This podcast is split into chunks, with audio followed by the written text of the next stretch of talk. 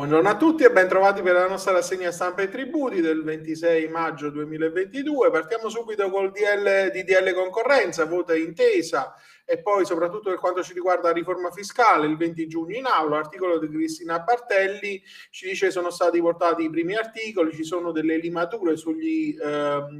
indennizi, ma soprattutto che eh, c'è un, una data fissata, quella del 20 giugno per eh, l'approdo diciamo della, della, riforma anche se frena gli entusiasmi poi vita, uh, vita eh, Martin Ciglio del Movimento 5 Stelle che dice che prima di tornare a votare in commissione va fatta necessariamente una riunione di maggioranza e il testo di mediazione deve essere condiviso da tutti e quindi la capogruppo dei 5 Stelle in Commissione Finanza alla Camera rilancia e chiede una nuova modifica al testo della delega, dice nell'articolo 2 chiediamo che il riordino del sistema di deduzione e detrazioni debba avere come riferimento la tutela del bene casa, serve un focus sul bene casa in vista di quello che si ci gira intorno, i bonus edilizi e quelli per l'efficientamento energetico. Sui PSOA quotidiani invece troviamo l'articolo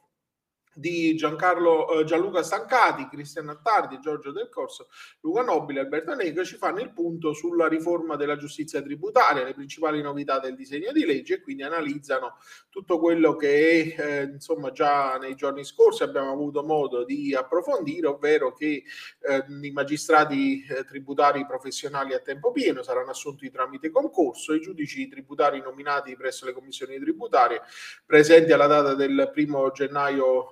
2022, quindi eh, ci sarà poi l'assegnazione di ricorsi ehm, di primo grado al giudice monocratico per le riforme per ehm, la, la l'analisi diciamo, delle controversie di valore fino a 3.000 euro e l'istituzione dell'ufficio del massimario nazionale presso il Consiglio di Presidenza della Giustizia Tributaria. E quindi queste sono alcune delle novità che sono state approvate il 17 maggio scorso e che già stanno iniziando ad avere insomma, i primi riflessi eh, nell'ambito della, eh, dell'iter parlamentare a cui poi il disegno di legge sarà diciamo sottoposto per arri- arrivare all'approvazione. Eh, in tema di IMU invece troviamo un interessante articolo di Girolamo Iello sul suo quotidiano che fa un po' il punto della situazione sull'acconto IMU 2022 in scadenza quando si paga per l'abitazione principale, ci ricorda come insomma il trattamento per l'abitazione principale a- vada ad escludere quelle abitazioni cata- a- catastalmente eh, configurate come A1, A8, A9 quindi nel caso in cui i componenti del nucleo familiare abbiano stabilito dimora abituale e residenza anagrafica in immobili diversi o in comuni diversi, le agevolazioni spettano per un solo immobile scelto dai componenti del nucleo familiare e poi per abitazione principale, quindi ai fini IMU si intende l'immobile iscritto e iscrivibile nel cadasso edilizio urbano come unica unità immobiliare nel quale il possessore e i componenti del nucleo familiare dimorano abitualmente e risiedono anagraficamente geograficamente, mentre le pertinenze sono ammissibili nel numero massimo di una per ciascuna categoria, C2, C6 e C7, e le altre naturalmente eh, scontano la, la tassazione ordinaria.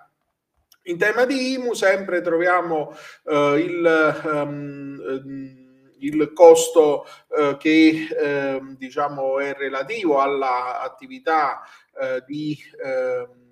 eh,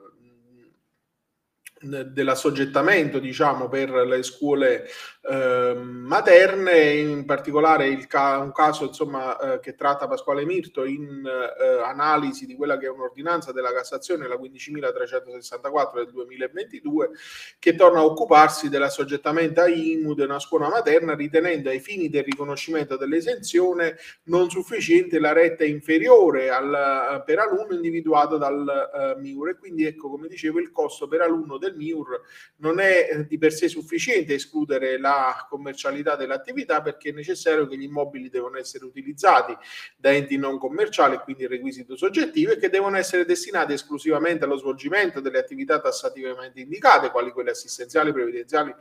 eh, sanitarie e didattiche, quindi requisito oggettivo, ma anche le attività devono essere svolte con modalità commerciale. Quindi a questi fini entra in gioco il DM 200 del 2012 che con riferimento alle attività didattiche prevede che è esclusa la commercialità quando l'attività è svolta a titolo gratuito, ovvero dietro versamenti di corrispettivi di importo simbolici e tali da coprire solamente una frazione del costo effettivo del servizio, tenuto anche conto dell'assenza di relazione con lo stesso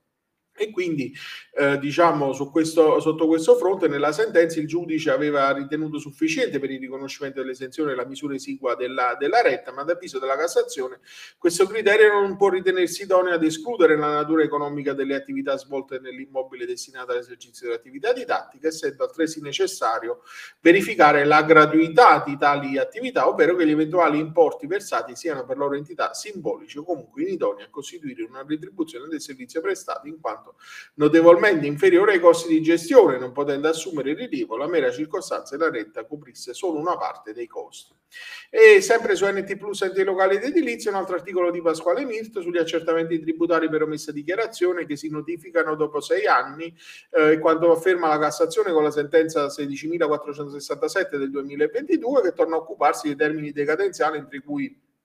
occorre notificare gli accertamenti relativi ai tributi comunali e quindi la sentenza ricostruisce minuziosamente il quadro di riferimento arrivando ad una conclusione eh, non solo condivisibile e confermativa di altri casi per l'autore ma soprattutto chiarissima sicché il problema che ancora oggi vede qualche giudice di merio seguire altri sentieri interpretativi dovrebbe ritenersi definitivamente risolto. La Corte si occupa dell'omessa dichiarazione ICIMU di un'area edificabile ma le conclusioni naturalmente sono applicabili a tutti i, i tributi e quindi per le omesse dichiarazioni dichiarazione occorre considerare la dichiarazione deve essere presentata entro il 30 dicembre, eh, 30 giugno scusa, dell'anno successivo a quello di inizio del possesso di intervenuta variazione rilevante ai fini della determinazione dell'IMU e quindi